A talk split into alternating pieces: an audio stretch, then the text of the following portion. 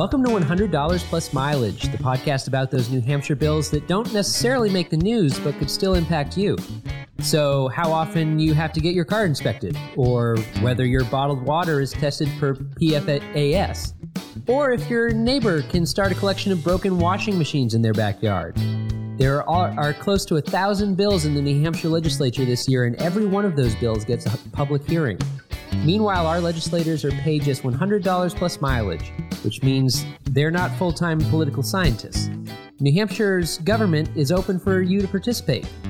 On this podcast, we highlight some of the lesser known New Hampshire bills, give you the unbiased facts, pros and cons, and highlight opportunities for you to get involved. I'm Mike Dunbar, content editor for Citizens Count. I'm Anna Brown, director of research and analysis for Citizens Count. By the way, those little those little examples you get all have been New Hampshire bills. Oh yeah, in the past in one way or another.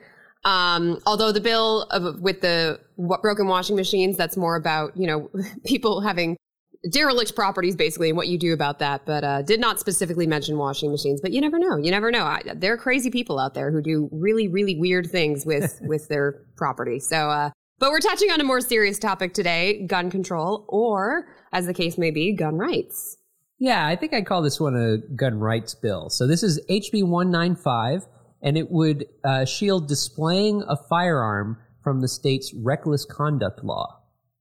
And we're not talking displaying like hanging over a mantle. Right. This is not like your your blunderbuss hanging next to a moose head. This is uh, displaying in open carrying or holding in your hand, that kind of thing.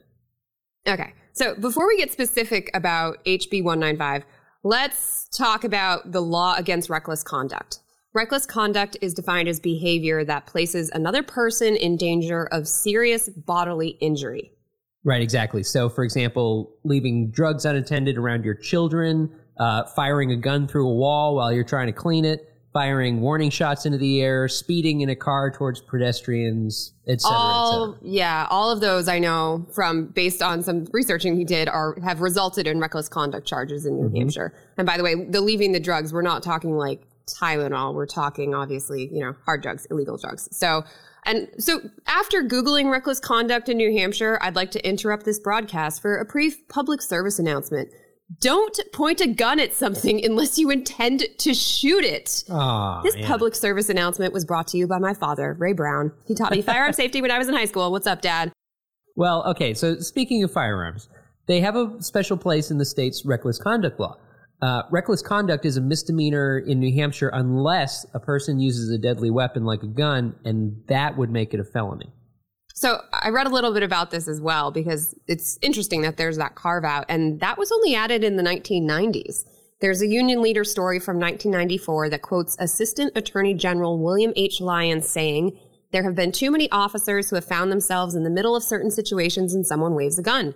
Too many people have come close to being shot by the officer as a result of that. It's a dangerous situation, and when it comes time for charges to be filed, the officers find that it's only a misdemeanor. So the legislator upped the penalty for reckless conduct with a firearm to a felony. Right, right. So going back to HB 195, that bill would add a line to the reckless conduct law that says displaying a firearm shall not constitute reckless conduct. The bill doesn't define display, but it's certain uh, it's certainly different from words like brandishing or verbs that are used elsewhere in the state law. Right. So, according to the bill sponsor, HB 195 would protect someone who carries a firearm and draws attention to it, but not necessarily someone who points a firearm at someone or is waving it around with a finger on the trigger. And so, the example he gave is a homeowner who hears a disturbance outside and leaves his house with a gun in his hand. Is that something that happens? Do people actually get charged for stepping out on their front porch with a, a rifle? Okay, so so there was some debate about this at the bill hearing, and the sponsor said a man in Manchester was arrested when he left his house with a gun. His wife was getting home from a late shift. He heard something that got his hackles up, but I couldn't find any news coverage of that, and the details at the hearing weren't clear. Of course, there's also the whole somewhat related Ward Bird debate, but we'll save that for uh, the end. Spoiler alert: there's a twist with animal hoarding. Hmm. All right. Based on some new searches and the bill hearing, we're not aware that there's a widespread problem of people getting arrested because they are showing a firearm without shooting, shooting it. But supporters of HB 195 still argue gun owners should not fear a reckless conduct charge just for showing that they possess a weapon and could protect themselves during a confrontation. Yeah, well, the House Criminal Justice and Public Safety Committee was debating the bill. Supporters argued that some people are intimidated by others carrying firearms, but that doesn't mean holding or carrying a firearm should be considered dangerous and reckless. Right. A frequent argument was that people showing firearms actually de escalates potentially violent or criminal situations because it warns people off, you know. So that, yeah, I mean that's an echo of debate over whether teachers should be allowed to carry firearms on school grounds or for that matter any argument about the public mm-hmm. carrying firearms. It's it's you know, do guns make people more safe or less safe? Exactly. Yeah. And people against the bill argue that HB 195 could potentially empower gun owners to non-verbally threaten or terrorize people with their guns.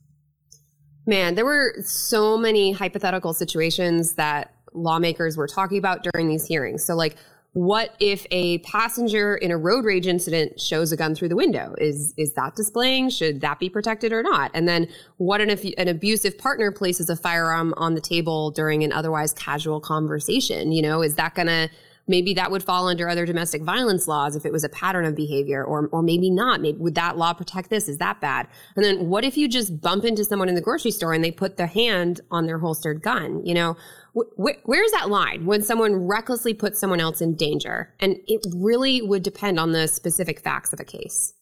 I feel like there must be more road rage in New Hampshire than I realize. It seems like we're talking about road rage a lot this year. Can it, it does seem to come up a lot. It really does. That's a good point. I want I want to see some road rage statistics now. Exactly. Opponents of HB 195 argue that the verb displaying is too vague. It, is it displaying if I'm walking around with a pistol in a holster? Uh, what about if I take it out of the holster? What if I conceal carry and then I take it out? What if I'm pointing at the ground but my finger's on the trigger? Yeah. And, and so there's another nuance we need to consider because the state has a separate law against criminal threatening. So we're talking about reckless conduct, but right after that in state law comes criminal threatening. And supporters of the bill point out that if you point a gun at someone and it's not in self defense, that could still be charged as criminal threatening. All right, I'm sensing that Ward Bird tie in approaching. You are correct. Okay, for people who don't know, let me run it back and tell the story of Ward Bird. Back in 2006, Ward Bird owned rural property in Moultonborough, New Hampshire. A woman was looking to buy property nearby and she drove onto Ward Bird's property. He left the house with a firearm in the back of his pants to see what was going on. Then we get two versions of what happened. According to Ward Bird, the woman drove past multiple no trespassing signs. She wouldn't leave his property when he told her she was in the wrong place. He says she swore at him. He swore back. She got in her car. He turned around to go back in his house, took the gun out of the back of his pants, and then he removed the clip and checked to make sure there wasn't a round in the chamber, which is, you know, like clearing it. You know, making sure, sure it's not going to go off accidentally through a wall. Anyway, and then he went back inside.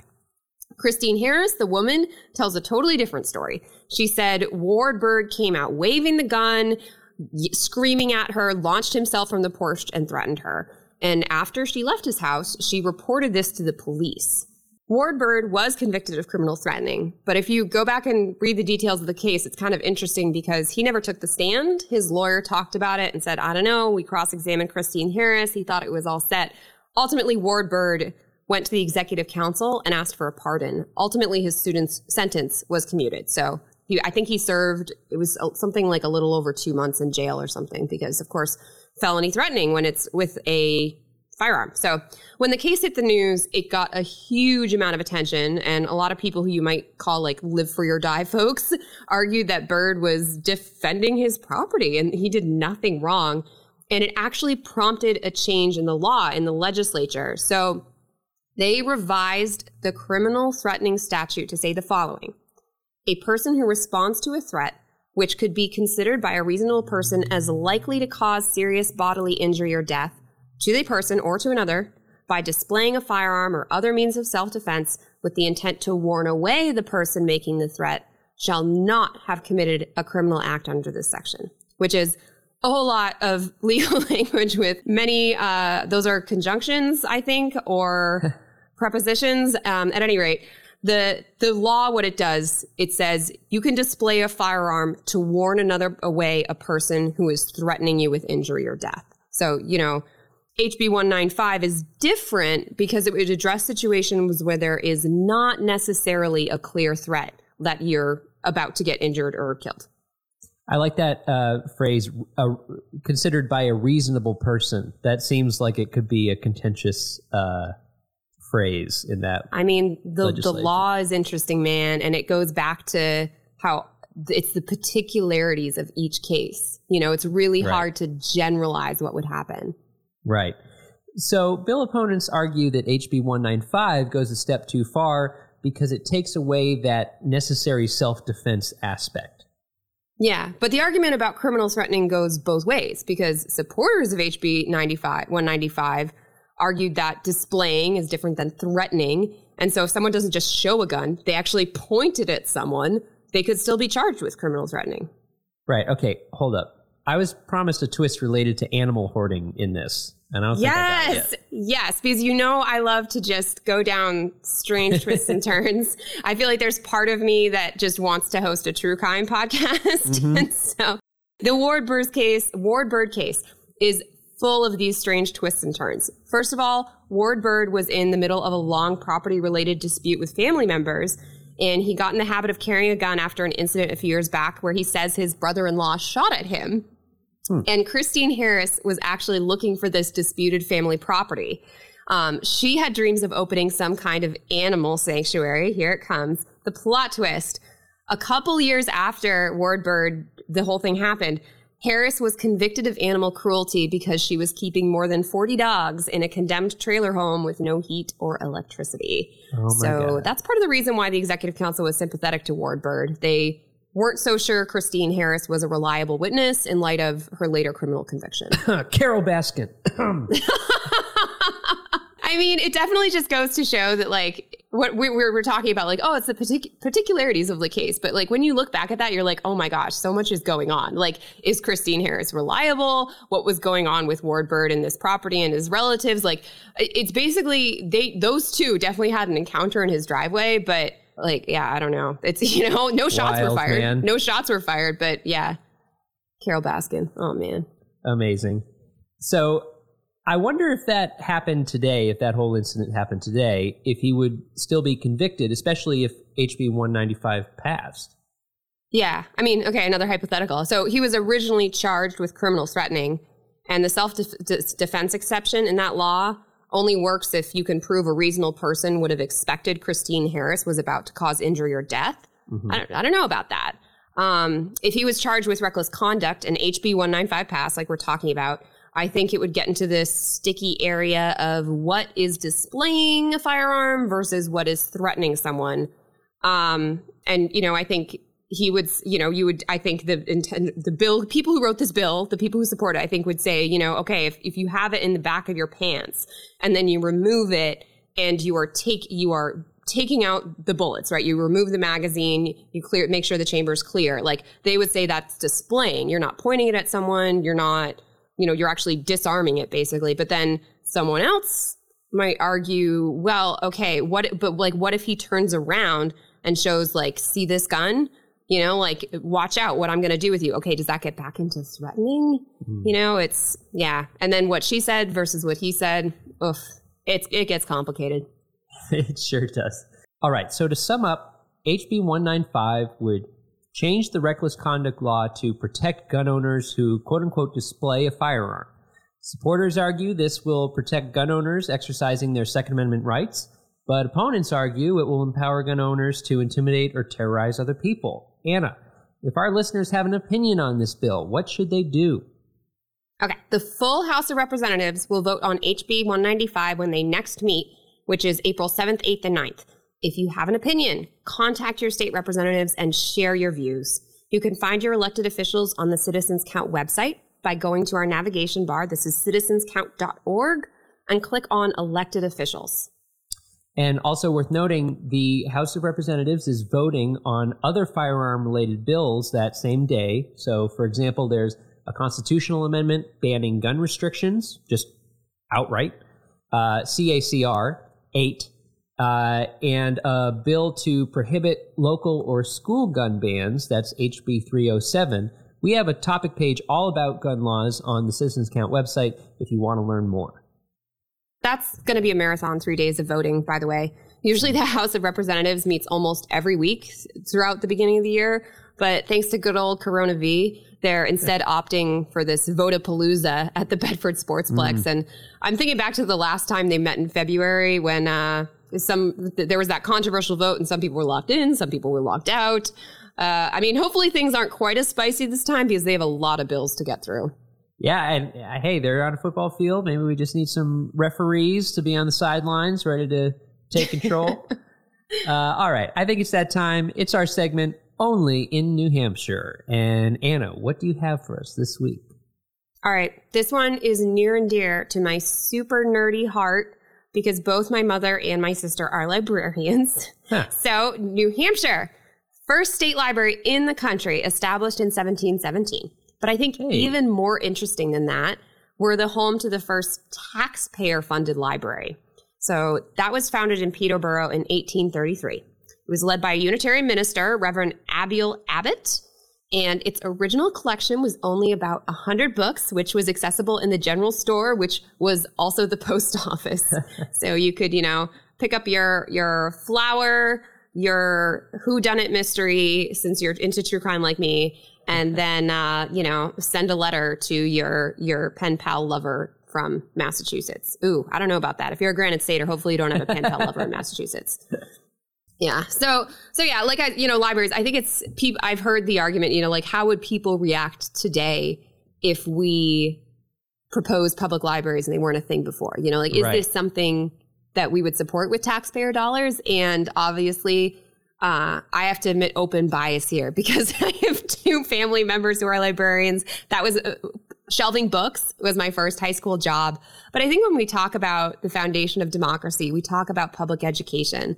The library is kind of that public education for adults. And oh my gosh, the other thing we need to remember, not everyone has internet access or desktops right. or laptop computers or printers. In 2020, how could you function without that? I remember having really interesting conversation with my mom about, you know, okay, so 2020, you can't really do in the beginning when they shut everything down, you know, like let's say you need to file unemployment or something, like you're stuck on the phone for hours on end or, you know, you're trying on the internet and the library was closed for a little while. And it's that concern that like people, people need that access to just function. So I think about that sometimes. I wonder like, is there still that support? Like it's such a part of just government everywhere, you know, that it doesn't really come up, but just got to give a shout out to our libraries and shout out to New Hampshire for being the first one to do it in the U.S.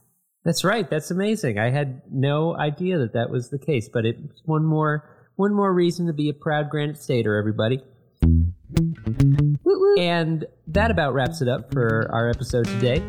You can find more information and episodes at citizenscount.org.